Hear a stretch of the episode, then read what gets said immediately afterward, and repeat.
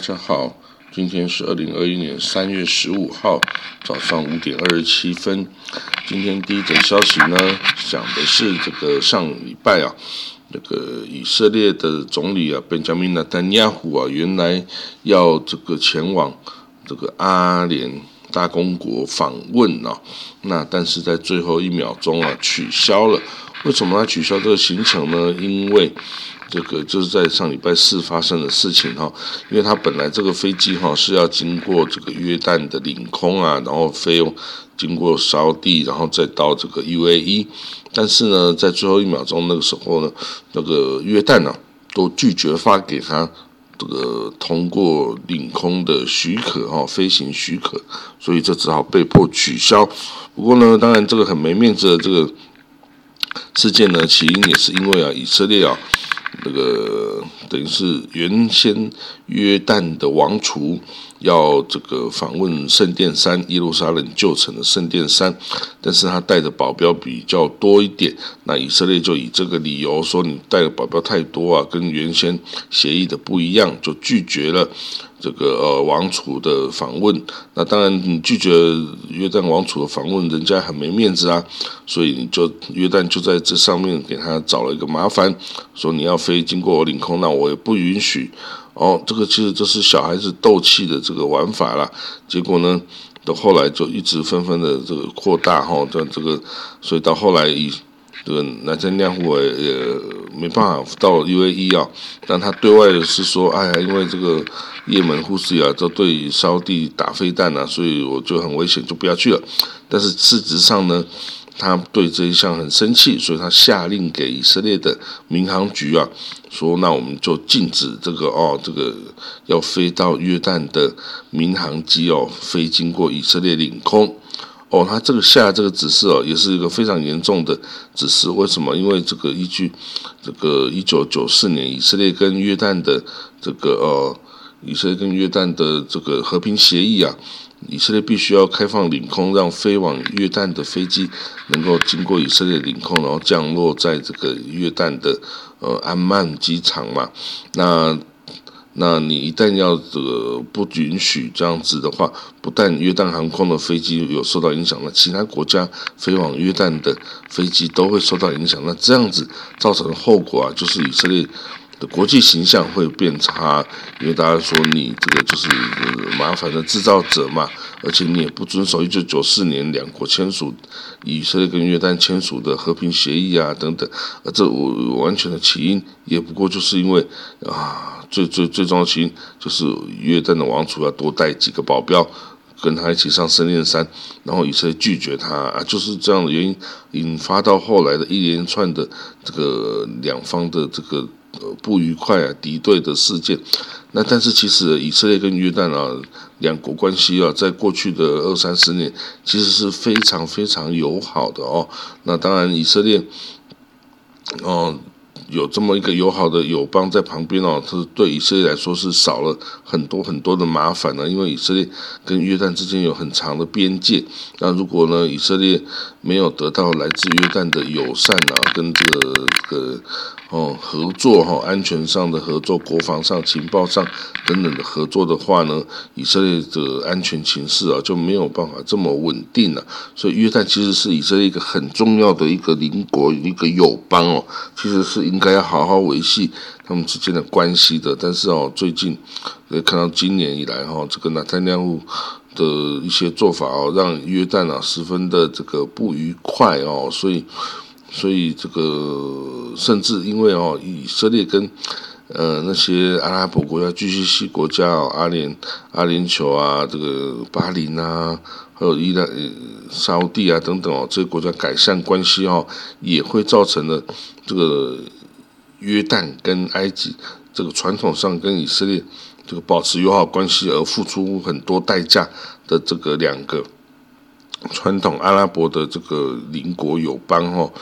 就会为此，当然就像吃醋一样，然后你有交了新朋友，你旧朋友到底还要不要啊？以前你对呃你没有那些哦 GCC 国家的朋友，你就对我约旦啊、埃及都蛮好的啊。你现在有了新朋友，你就对我不闻不问啊，还还甚至很任性的有一些的不不太友善的举动啊，那我作为旧朋友，我当然也要表示我的意见呐，哈，所以就两边哦就有点这个哦局域啊，哈，有点不呃一点小小的意气之争了哈，就造成了哦有的一些的情势还还像扩大一笔这样子哈，那。当然，这个以色呃总理那他要下令给以色列的民航局啊，那以色列民航局他也知道这件事情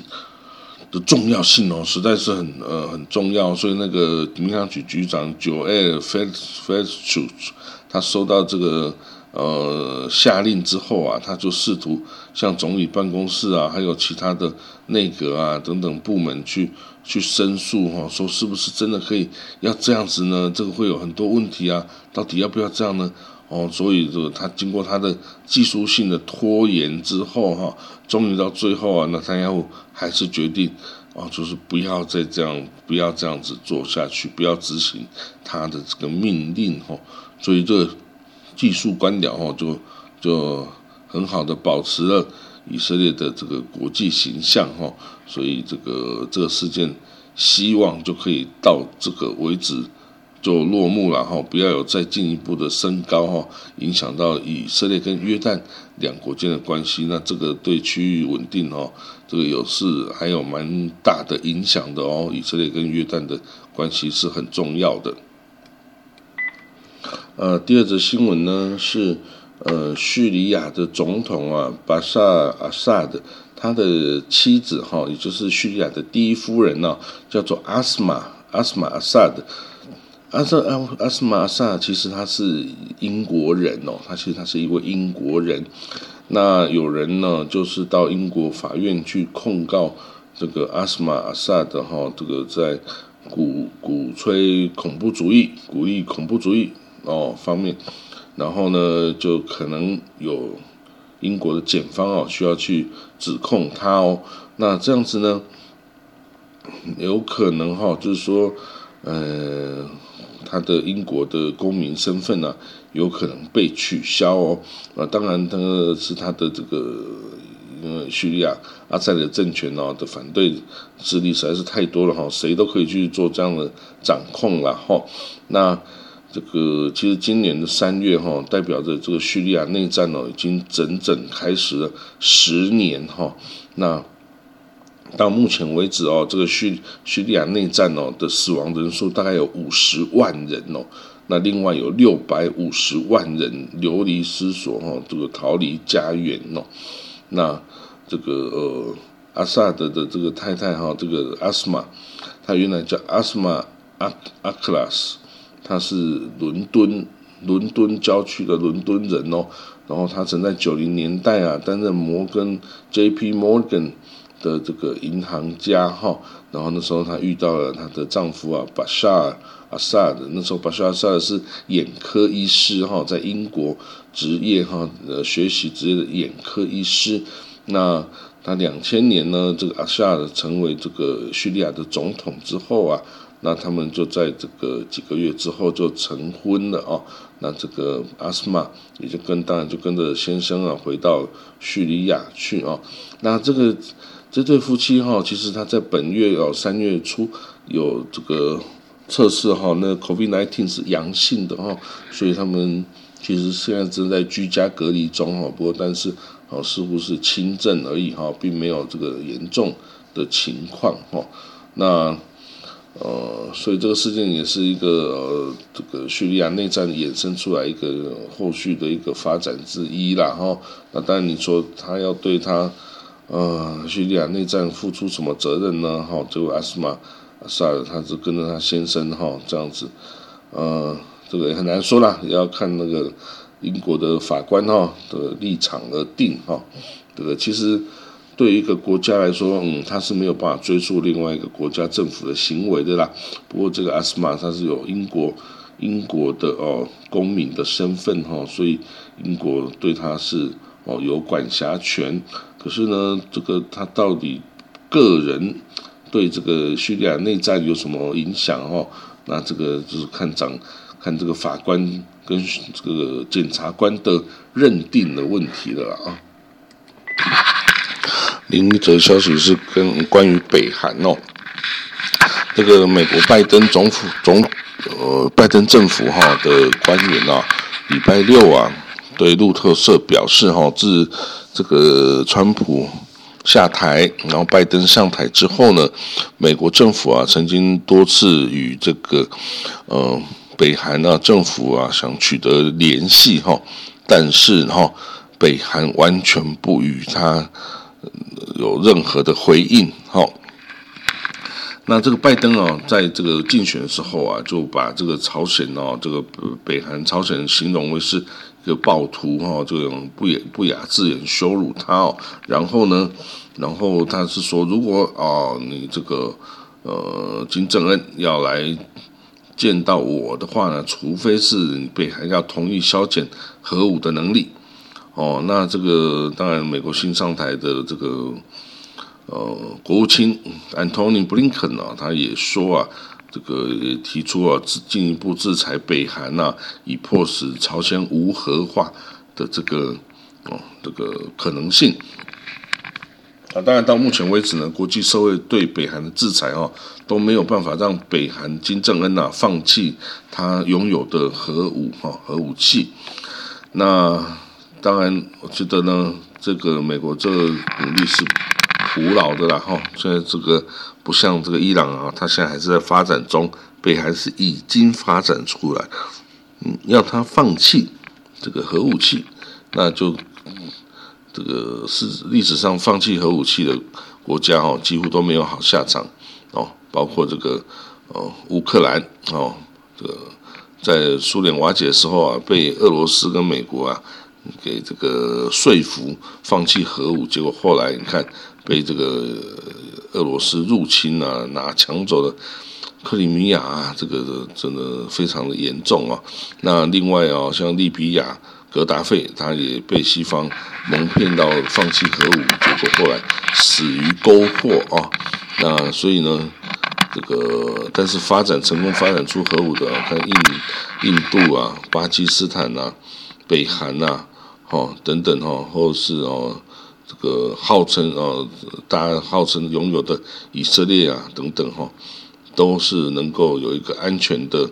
国家的这个 安全的屏障哈。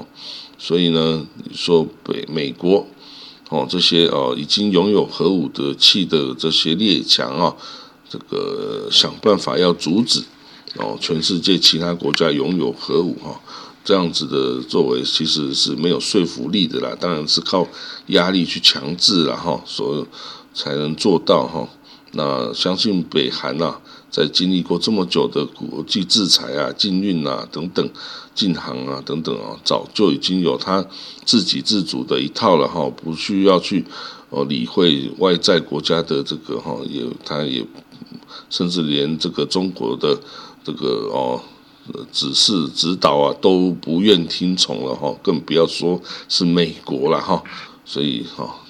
我们会继续观察这个状况哦。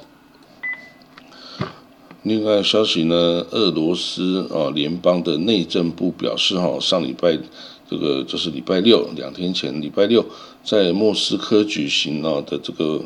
呃反对派的会议里面哈，这个。俄罗斯的警察哦，这个突击哦，拘留了两百人哦，逮捕了两百人，那包括很多位这个知名的反对派人士哦，